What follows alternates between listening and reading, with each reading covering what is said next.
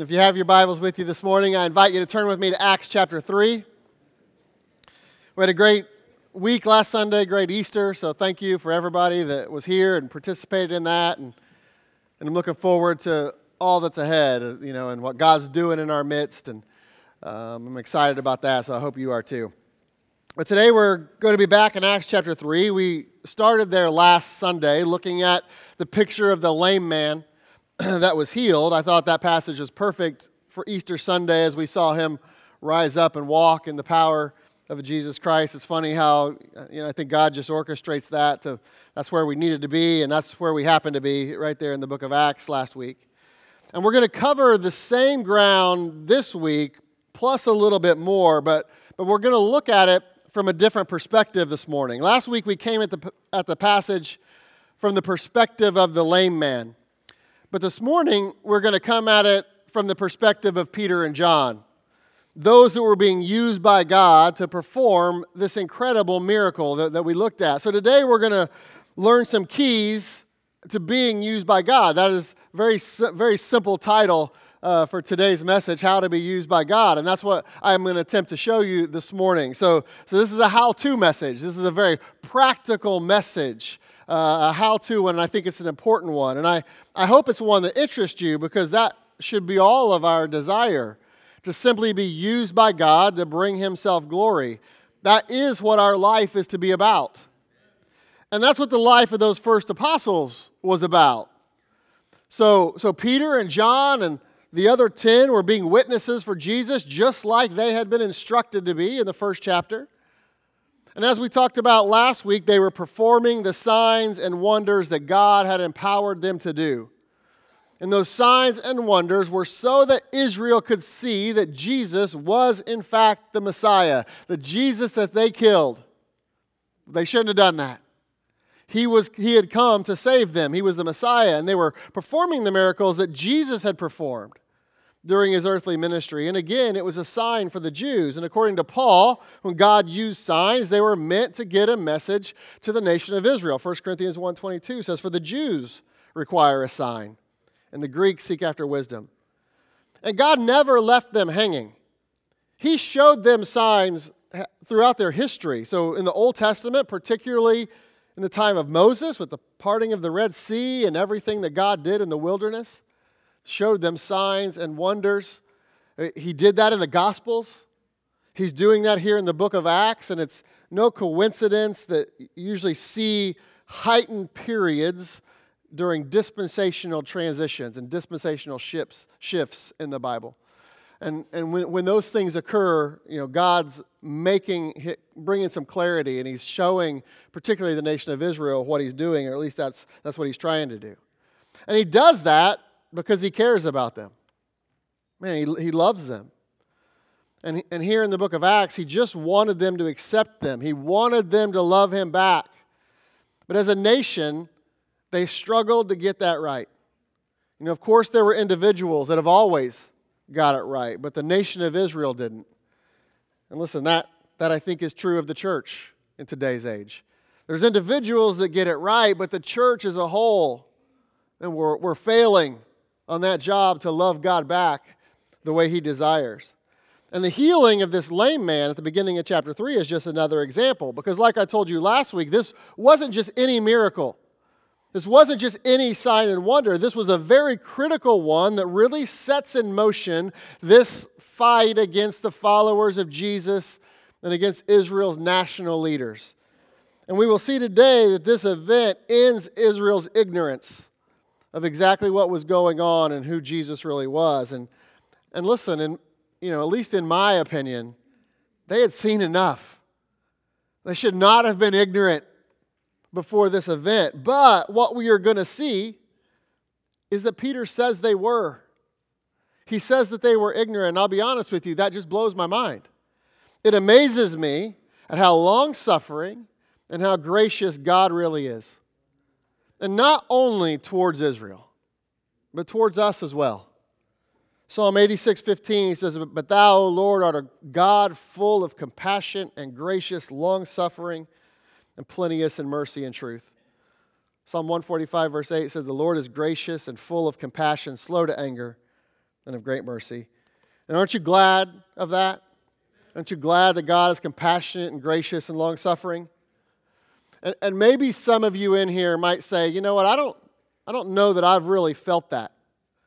And, and the truth is, we live in a cruel world, and Satan is the God of this world, according to 2 Corinthians 4 4. Therefore, much of what happens in our life because of sin, either our own sin or just the sin that exists in the world, gets blamed on God. And the truth is, God is nowhere near that. Certainly not to blame.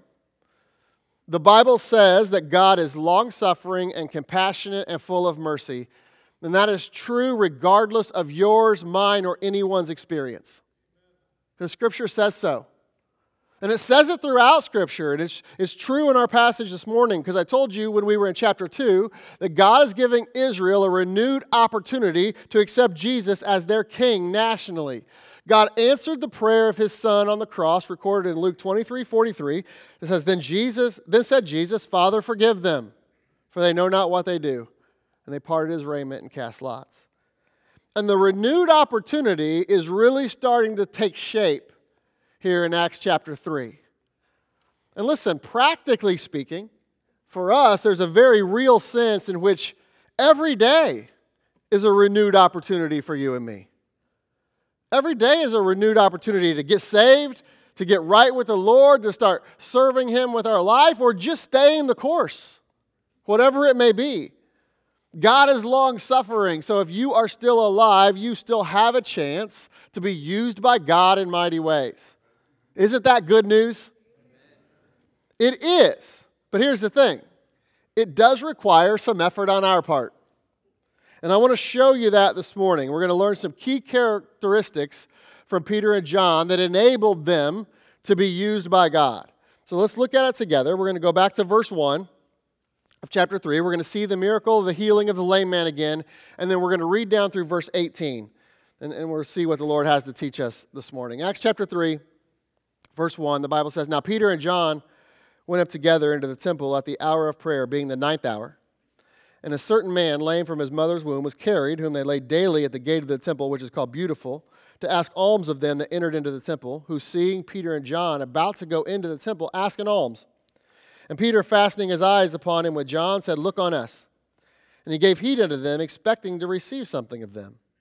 Then Peter said, Silver and gold have I none, but such as I have give I thee. In the name of Jesus Christ of Nazareth, rise up and walk. And he took him by the right hand and lifted him up, and immediately his feet and ankle bones received strength. And he, leaping up, stood and walked and entered with them into the temple, walking and leaping and praising God. And all the people saw him walking and praising God, and they knew that it was he which sat for alms at the beautiful gate of the temple, and they were filled with wonder and amazement at that which had happened unto him. And as the lame man which was healed held Peter and John, all the people ran together unto them in the porch that is called Solomon's, greatly wondering.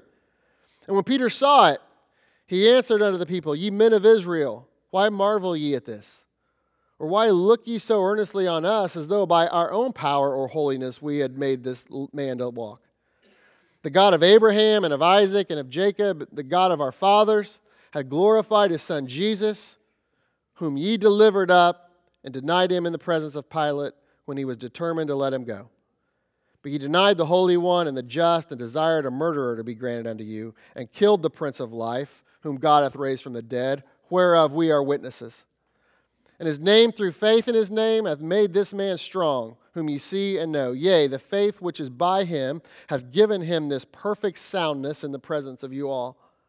And now, brethren, I wot that through the ignorance ye did it and that wot just means know. I know that through ignorance ye did it, as did also your rulers. But those things which God before had showed by the mouth of all his prophets that Christ should suffer, he hath so fulfilled. All right, let's pray. Dear Heavenly Father, we come to you this morning and, and we come in need of hearing from you today. And so, Lord, I, I pray that you speak to us. And Lord, I, I pray that you move me aside and that your spirit has free rein in this room, that your Spirit has free rein in our hearts to hear your message and to respond accordingly. Lord, I pray that everything that is said today is true to your word. I pray that you are honored. I pray that you are glorified. I pray that your word is exalted as it should be. And that this entire service, our worship to you as we sing praises, as we hear and get into your word, and our response to all of that is a sweet savor to you and that you're glorified in and through it. Lord, we love you. We ask all this in Jesus' name. Amen. Okay, so we've we looked at most of this story last week, but, but like I've already mentioned, I, I just want to take it from a different perspective this morning. And I want us to see what it was in Peter and John that allowed them to be used by God in the way that they were. And of, and of course, they had the power of the Holy Spirit, right? That had come upon them.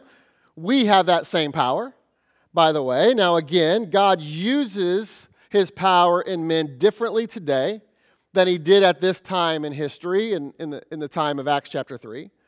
So I made this statement last week, but I'll, I'll make it again in case you weren't here or you missed it. I, I absolutely believe that God still heals.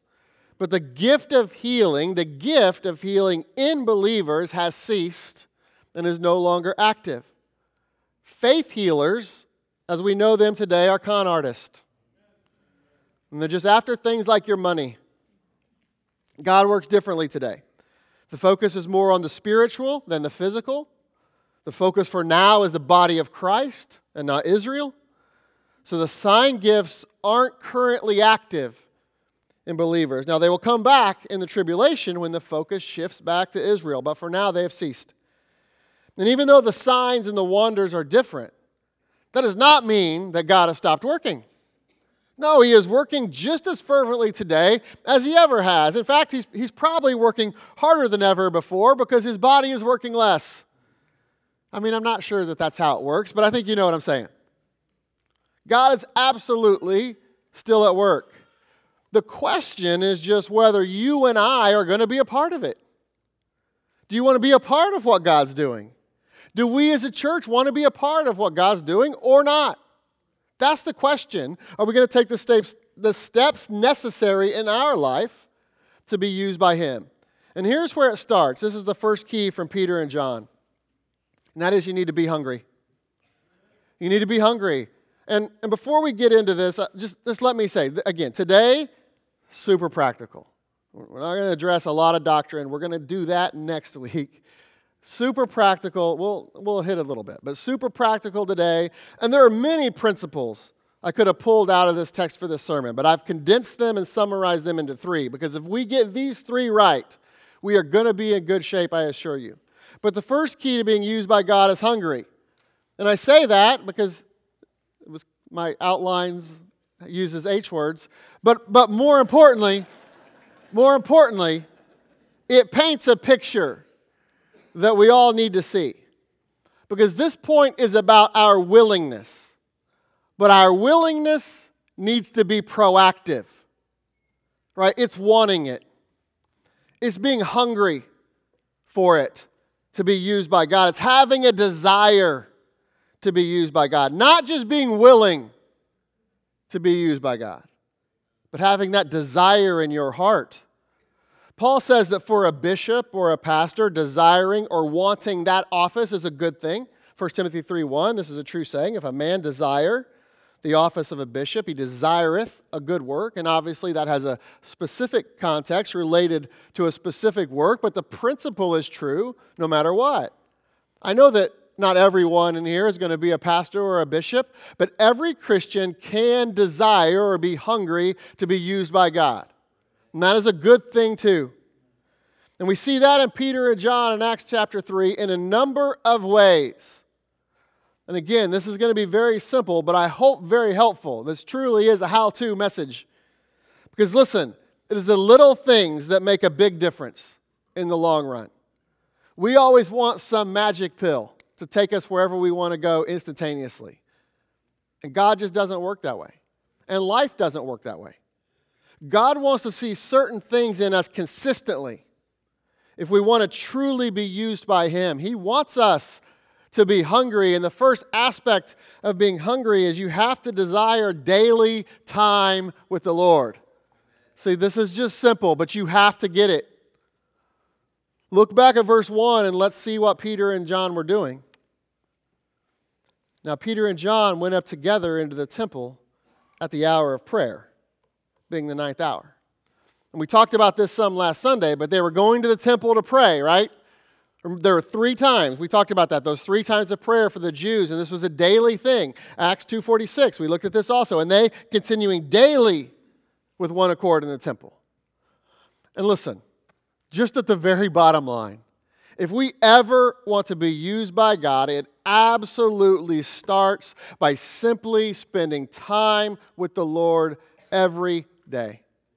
That is a spiritual discipline that you must develop. And listen, you should do it even if you don't desire it, even if you're not hungry for it. Always do right, even if you don't feel it. God will honor that. But ultimately, there does need to come a point in your life where that is your desire, where you long to spend time with God, where you are hungry to hear from Him, and you can't wait to speak to Him.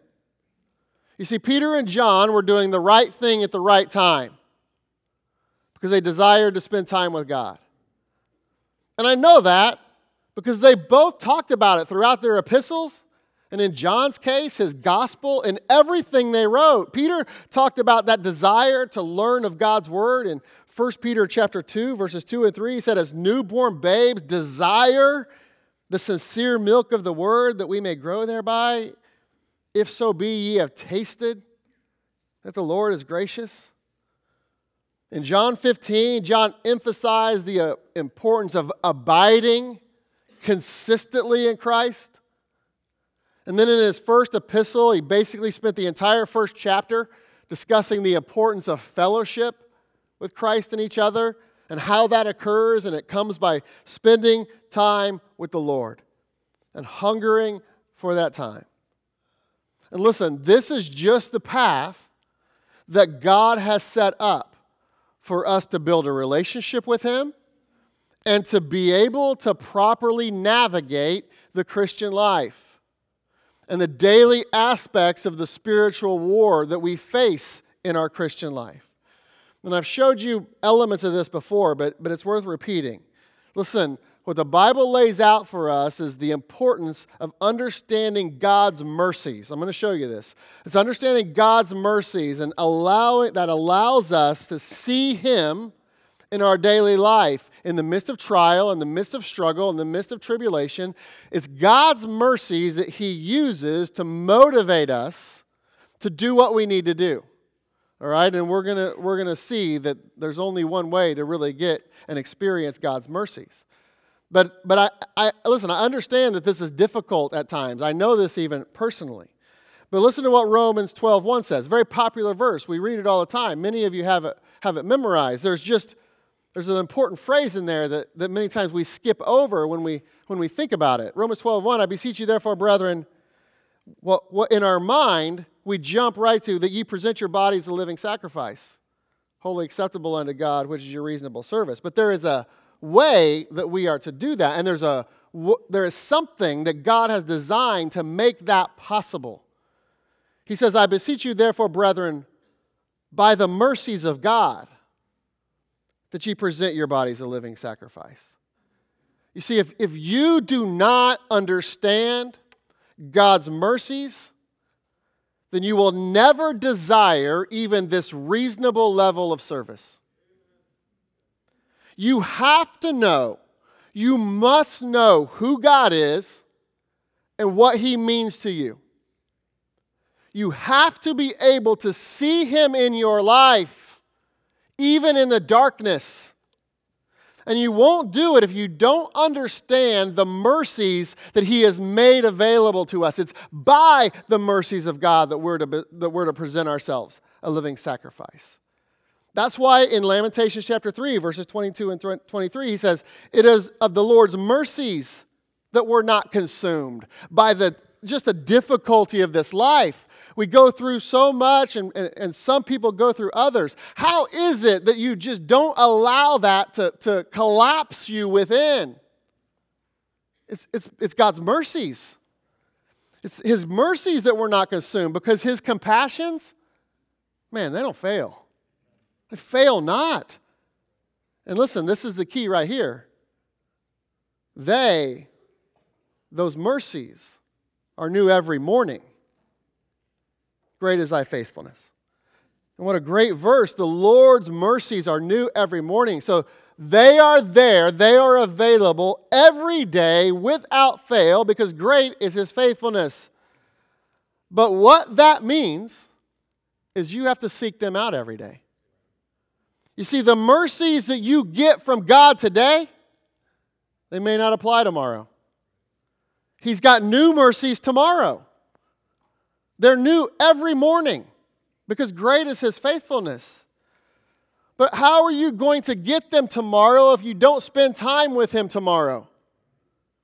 How do you expect to make it through Tuesday if you don't spend time with Him, understanding His mercies on Tuesday? You see, here's the problem I have.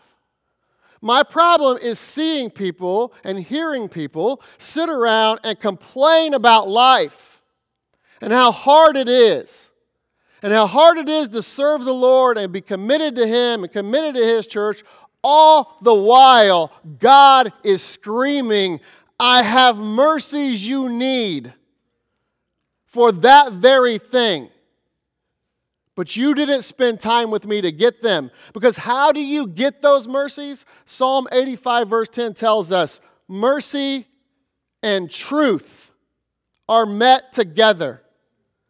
The first time you ever see the word mercies in the Bible is in Genesis 32. It's connected to truth. Those mercies of God that God has designed to allow us to see Him in our daily life, to get through the struggles of life, to use as motivation to lay down our life for Him as a living sacrifice. You know where they're available? Right here. Mercy and truth. John 17, 17. Thy word is truth.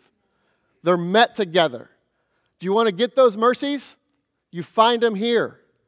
You don't find them anywhere else. This is just how God's designed it. So, so this is a practical message. This is how-to message.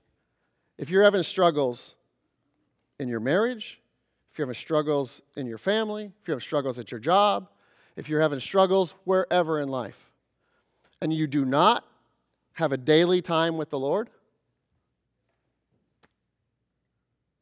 Don't call me for counseling. That's your answer. Spend time with God every day. Now, spending time with God every day doesn't solve every problem, right? The devil still fights and we still have to deal with our flesh. But there's one place to start, to start is right here. Develop a spiritual discipline to spend time with the Lord every day. Because if you want mercy, you have to get truth. Mercy comes through truth. They are met together. You receive necessary mercies by hungering for God's word and meditating on Him and His faithfulness. And then service to Him just becomes a byproduct. You don't have to manufacture it, you don't have to do it in your flesh. It becomes who you are and what you do. I don't know how else to explain it. So you show you are hungry by spending daily time with the Lord. But then, second, you also need to stay mission minded. And, and here's what I mean by that it's where ministry is always on the top of your mind. As you're going through your day, you're sensitive to the doors God might be opening. And if He opens a door, you're ready to walk through it. Because that's exactly what we see with Peter and John. Because listen, they set out to do something, right? They were going to the temple to pray. Something very important. They had a task that they were about. And it would have been very easy for them to just pass the beggar on by. Listen, this lame man had been sat at the gate every day asking alms. And according to Acts 4:22, the man was above 40 years old. And Peter and John, they went to the temple every day to pray. Look at verse 2 again. And a certain lame man from his mother's womb was carried, whom they laid daily at the gate of the temple, which is called Beautiful, to ask alms of them that entered into the temple. So there is no way that this was their first encounter with this man. But I do believe it was the first time God had opened a door to ministry to him. You see, they had just recently re- received the indwelling Holy Spirit, they had just recently been endued with power on high. And when God had the man ready to hear from him, they were ready to speak. And more importantly, and I put this on your outline sheet, they were willing to be interrupted from their daily tasks.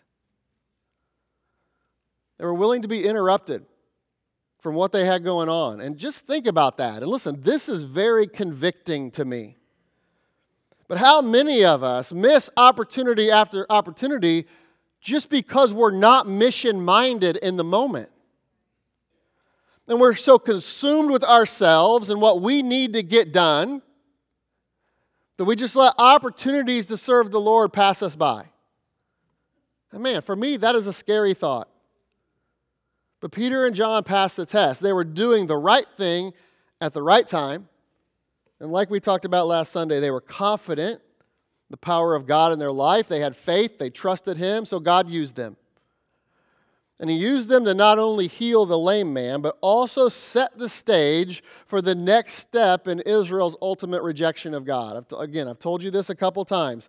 This event ends Israel's ignorance. This is, this is very important. We're going to get there when we get to 17 we're actually we're actually going to talk about next week. We're not. I mean, I'll mention it, but we're we're going to study this in some detail next week. But but let me but let me give you a little preview uh, because I say that that this is it ends their ignorance because of a great prophecy of the kingdom in Isaiah 35. In Isaiah chapter 35, it's a fairly short chapter, but it's a cool chapter. It's a great chapter outlining the millennium, the kingdom reign of Jesus on this earth for a thousand years after the second coming. So, for example, Isaiah 35, verses 1 and 2 says, The wilderness and the solitary place shall be glad for them, and the desert shall rejoice and blossom as a rose. It shall blossom abundantly and rejoice even with joy and singing. The glory of Lebanon shall be given unto it, the excellency of Carmel and Sharon. They shall see the glory of the Lord and the excellency of our God. This is, if you know anything about the Bible or if you know anything about prophecy, you, you may understand that this is clearly in the context of millennium. Things are good. They, they're able to see the glory of the Lord. And they're able to see that because Jesus himself is on the throne. And this is, you know, the millennium, it's a, it's a time that the lion and lamb will lay together. It's just a, a perfect environment. And that's what we're seeing in verse 1 and 2. So that gives us the context millennium context, kingdom context. And look at what is happening. Skip down to verse 6. Then shall the lame man leap as a hart, and the tongue of the dumb sing, for the, in the wilderness shall waters break out and streams of desert. You see, that is the certain man. And once he is healed, he won't just walk, he will leap, which is what we read in Acts chapter 3. And the Pharisees and the religious leaders of that day would have known very well this prophecy from Isaiah. So God was telling them very clearly Jesus was the Messiah and you missed him. But here's another chance. The, the gospel of the kingdom was being preached even through this healing. And we'll get to Peter's message next week. We're going to come back. You know, we're a lot of overlapping, but we'll come back even starting in verse 12 next week and, and look at the details of his message. But God was using Peter and John for such an incredible mission, one they didn't even completely understand. And just listen, I think we rarely understand the depths of what God is doing in our midst. But we will miss it if we're not ready, if we don't stay mission minded. Uh, that's what's so amazing. Like, it, it, it, we'll talk about this in a little bit, but this wasn't only about this man. This was Jesus, uh, this is God the Father putting front and center the Isaiah 35 and saying, This is the time, if you will just accept him, his kingdom reign can begin. But, but as we'll see, they don't do it. And we have to keep moving, but very quickly, let me give you one more aspect of staying hungry. And that's very simply use what you have. Use what you have. Look at verse 6. The guy asked him for alms, and Peter said, Silver and gold have I none, but such as I have give I thee in the name of Jesus Christ of Nazareth, rise up and walk. And we talked about this last week as well. Peter and John didn't have any money, but they had power and faith. So they used what they had. And listen, this is very simply, this is just a devotional point. But what I want you to understand here is that we all have spiritual gifts and talents given to us by God. We just need to put to use our gifting for spiritual matters. Don't use all the talents God gave you just to make money and just to build a career. Use them in the service to the Lord as well. I'm not saying don't have a, a, job and do well at it. No. God's given you gifts, put them to use. Just don't put them to use only for your selfish purposes. Put them to use for the Lord as well. We need to put our gifting to use for spiritual matters. 1 Peter chapter 4, verses 10 and 11 says, As every man hath received the gift, even so minister the same one to another. So minister it as good stewards of the manifold grace of God, because that's how you've been given these gifts. If any man speak, let him speak as the oracles of God. If any man minister, let him do it as of the ability which God giveth. Listen, don't think you're so special on your own. Anything that you bring to the table, it's because God's given you that. So don't get arrogant in that. That God in all things may be glorified. That's why He's given it to you, not to glorify yourself that God will be glorified through Jesus Christ, to whom be praise and dominion forever and ever. And I make this point because if you're hungry to be used by God, you won't be selfish with your gifts and talents. You will use what you have for the Lord because you can't wait to give back to Him. You understand that He's given you so much. And how do you understand that? By the mercies of God. And you understand that He gave His life. So if you have something He can use, why would you want to hold that back? And you do have something he can use. We all do. The question is just what's it being used for? Or who's it being used for, him or you? So be hungry to be used by God. Desire that daily time with him. Stay mission minded. And then give back to him and use your God given gifts and talents in service to him, not only for yourself. That's the first key. And then, second, so we need to start with being hungry. And then, second, be humble. Be humble. And I make this point because after Peter healed this man and, and wonder and amazement ensued, look at Peter's response starting at verse 12.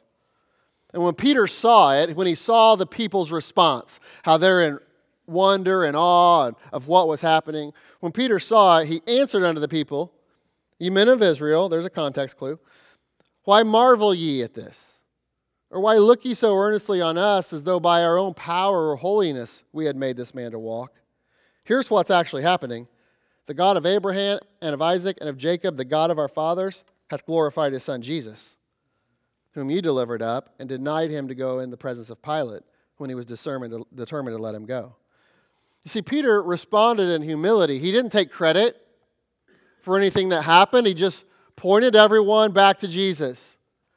And this is so interesting because I want you to compare verse, 12, verse 4 with verse 12. Look at what verse 4 says when, when Peter's talking to the lame man. And Peter, fastening his eyes upon him with John, said, Look on us. So Peter tells the lame man to look on him and John. But then, then after the miracle healing in verse 12, Peter says to all the onlookers, Why look ye so earnestly on us? Why are you looking at us for this? And that's based on who he is talking to in each instance and the reason behind each instance of, of why they're looking. And it, and it gets to, you know, we talked about last week that, that look on us and that Isaiah 45 22 reference and the Numbers 21 with the serpent on the cross and John 3. The guy was painting a picture. But now the picture's been painted. And so that he doesn't want them looking at, Peter doesn't want them looking at him now. He only wanted the man that he was going to heal to look at him. Peter was not at all interested in people looking at them, thinking there was something special in them. By our own power or our own holiness, we did this. No way. No, he said, What just happened? And this is great. You need to get this. What just happened was God glorifying his son Jesus. So it wasn't even about the lame man as much as it was about Jesus. God has something way bigger in mind. And again, it gets to verse 17 about that ignorance. We're going to talk about that. But he had something way bigger in mind. He wanted to glorify his son in front of the, the nation of Israel right there. And again, just going back to my last point, I think so many times God wants to do something so much bigger in our midst, but we live in this confined world of, of just ourselves and just seeing ourselves. And no, God, and, and when, then when we, when we do that and we miss opportunities, it's not just an opportunity for that person, it's an opportunity for God to glorify His Son on a way bigger level. Man, it, it, it, we just we, we got to get these simple things down. Listen, it's always about Jesus. It's always about God's glory. But it's so easy to begin thinking that things are about us or because of us. But if you think that way, you will limit your usefulness to God because that is satanic. When Lucifer rebelled against God, he made those five I will statements that we read about in Isaiah chapter 14, and he made it about himself. Paul used that same type of description for the Antichrist in, in 2 Thessalonians 2 4. Speaking of the Antichrist, Paul said, Who opposeth and exalteth himself above all that is called God or that is worshiped, so that he, as God, sitteth in the temple of God, showing himself that he is God. And listen, this is something that God hates. And he ultimately won't stand for. Now he's long suffering. So sometimes he doesn't deal with it immediately. And, and, and listen, that is good for all of us because we all struggle with this. But ultimately, God will not allow it forever. It will be dealt with eventually because Proverbs 16 18 says, Pride goeth before destruction, and a haughty spirit before a fall. And the risk is everywhere. And we are all prone to it. And we all face it all the time. And it's deadly.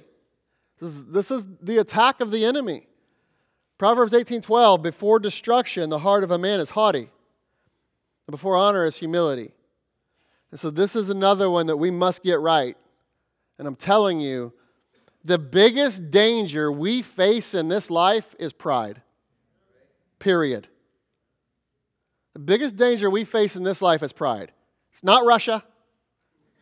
It's not inflation. It's certainly not the next pandemic.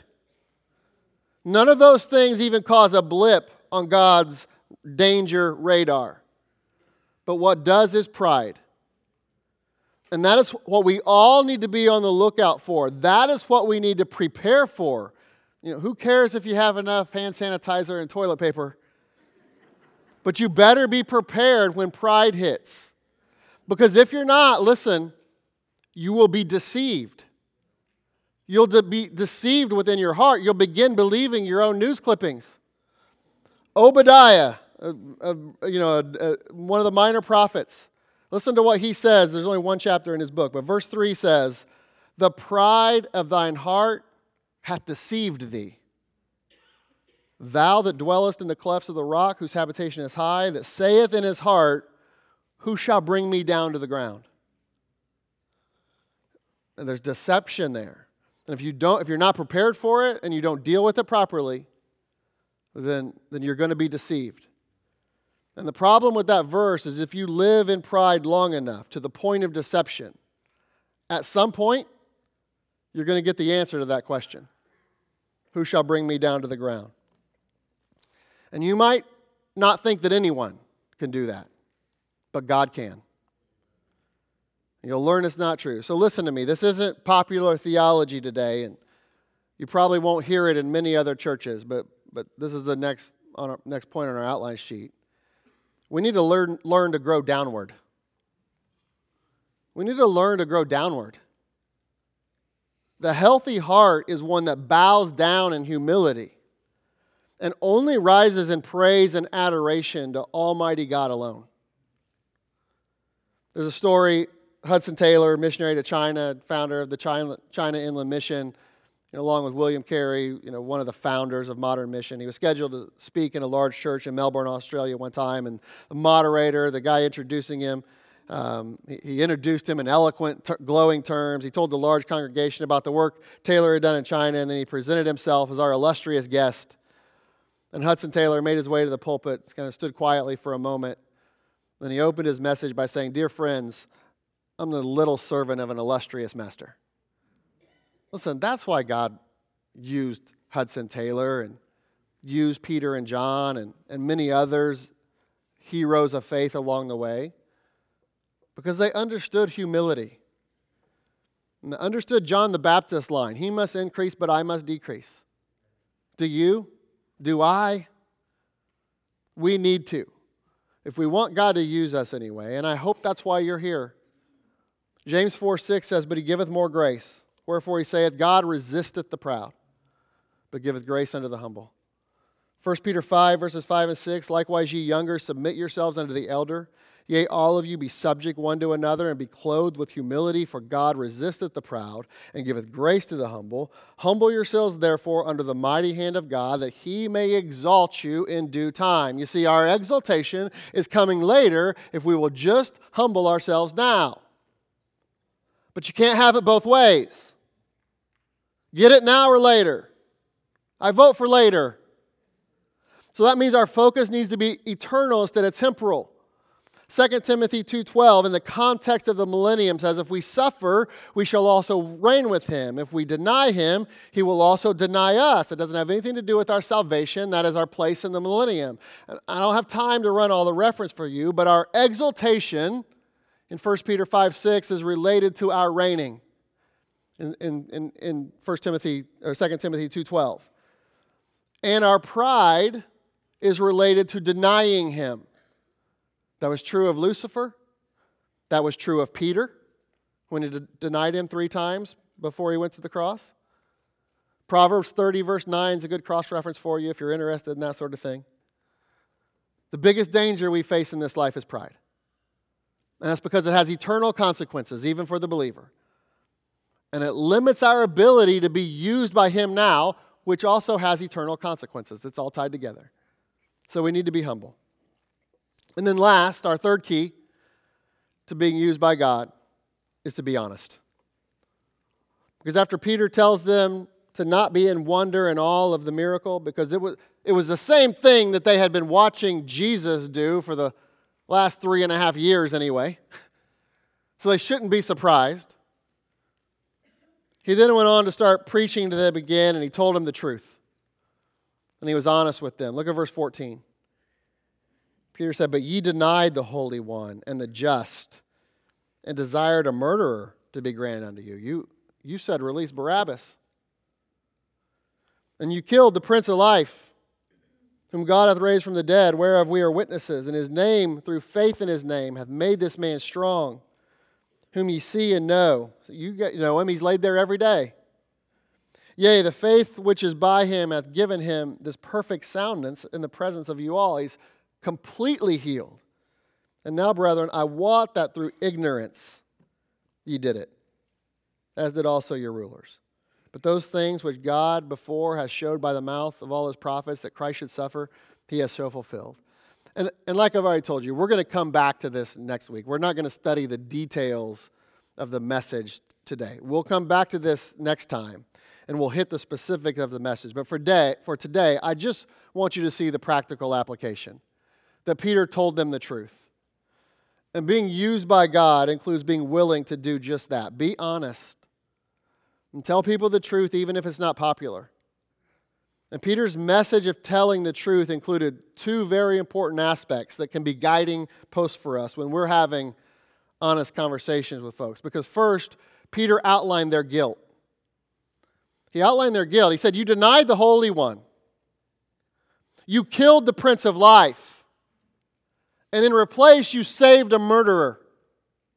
This is the only place in the Bible he's given that title, Prince of Life. This is interesting because Peter points out very clearly and cleverly that they justified a life taker and they killed a life giver. They justified a life taker, Barabbas, a murderer.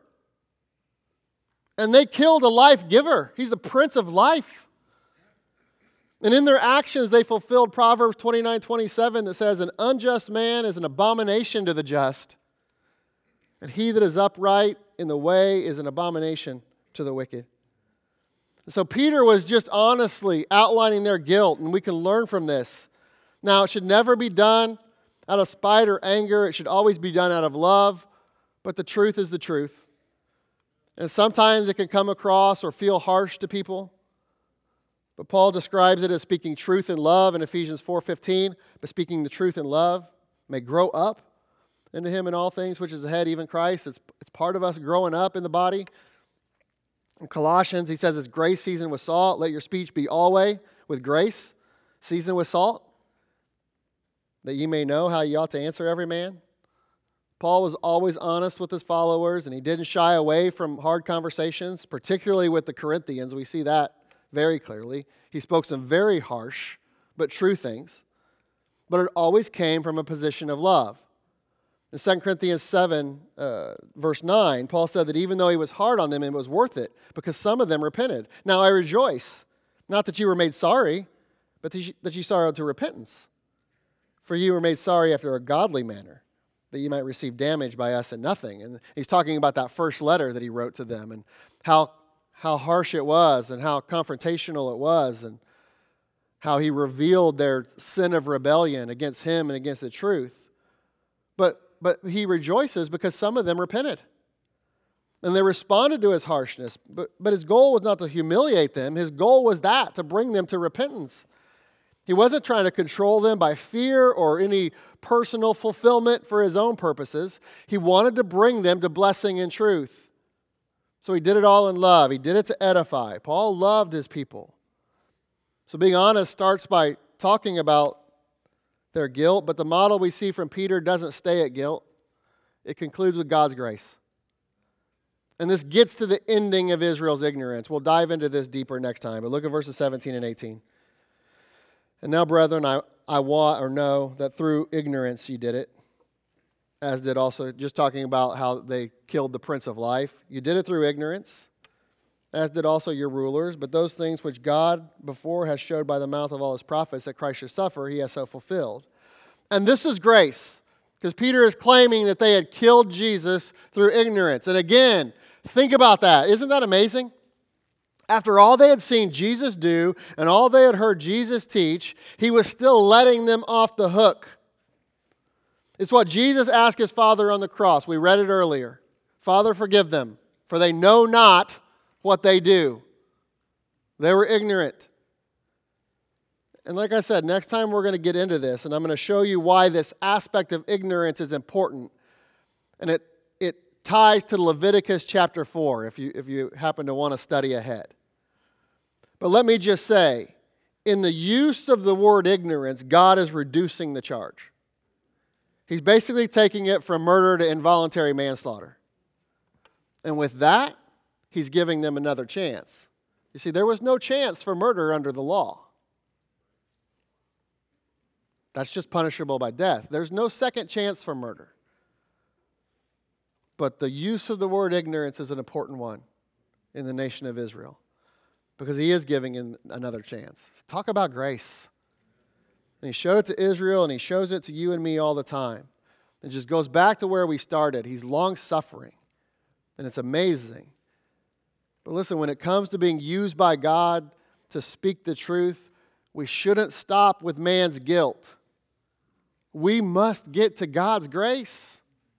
You see, there is good news after the bad news. God has made a way.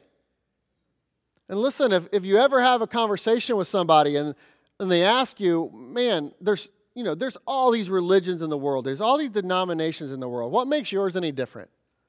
What makes yours any special? How, what, what's different from what you believe than what Catholics believe or, or Muslims believe or Hindus believe? What's the difference in any of this? Well, that's your answer. Nowhere else do you find a God in pursuit of people. In every other religion in the world, you have to make your way to God. But in biblical Christianity, God made his way to you. And that's grace. Share that message until you cannot speak anymore. And these are the keys that we see in this passage to being used by God. I think there's a lesson in there from Peter and John to all of us. Be hungry. Desire to spend time with God. Don't miss it. Make it a habit and fall in love with it. Get in His Word. Go to Him in prayer. Build that relationship. Without it, you cannot be used by Him. And then be humble. especially as you, as you are being used by Him. If you see God working in and through you, point people to the source. Don't think too highly of yourself like there's something special in you. Be humble so that you can be used by Him in this life and be exalted in the life to come and reign with Him in the life to come. And then be honest. And listen, if you study out the word liar, you will find it in some really bad lists. And Proverbs 16, 6 says, These six things that the Lord hate, ye seven are an abomination unto him, things that the Lord hates. And listen to the first two items on the list of things that the Lord hates a proud look, a lying tongue. This is why you cannot be used by God if you are not humble and if you're not honest. Take note and live your life His way so that you can be used by Him to His glory. Let's have every head bowed and every eye closed. And as you're settling your heart and your mind, I just want you to take time to consider you know, if God showed you anything in His Word this morning. And if He showed you in something in His Word, man, the, the way that you are to worship Him is to respond to it. It's not to just come and sit and listen and say, oh, yeah, that was, that was pretty good. That was okay. No, it's to take what God is showing you and make any necessary changes that you need to make or, or be committed to staying on the course that you're on. So if there's anything in your life that you need to get right with the Lord, I want you to do it today. If you're making wrong decisions, change that and make a right decision today. You still have a chance. God's given you a renewed opportunity today to get saved. If you don't know the Lord Jesus Christ as your personal Savior, and there's never been a time that, that you've placed your faith in Him, if, if you were to die today, if you don't know where you would go, man, you can know that. And God's given you an opportunity today to understand that. And, and I tell you this every week, but if you, if, if you need help understanding that, come forward. We'd love to talk to you. We'd love to take the Bible and show you what it means to be saved today. But if you are saved and you're a Christian and, and you just need to get things settled with the Lord, get it settled. This is your time. We're going to sing that final song. We're going to take up our, our offering, you know, during that time like we always do. But but make sure you do any business with the Lord that you need to do.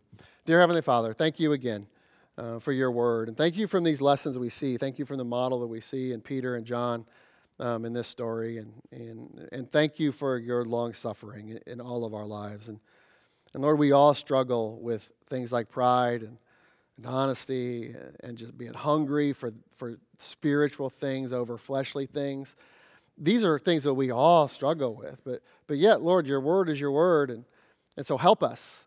Help us in our unbelief. Help us to, to dive deeper into what you have for us and into an eternal focus over a temporal focus. And then, Lord, be glorified in our life. We love you.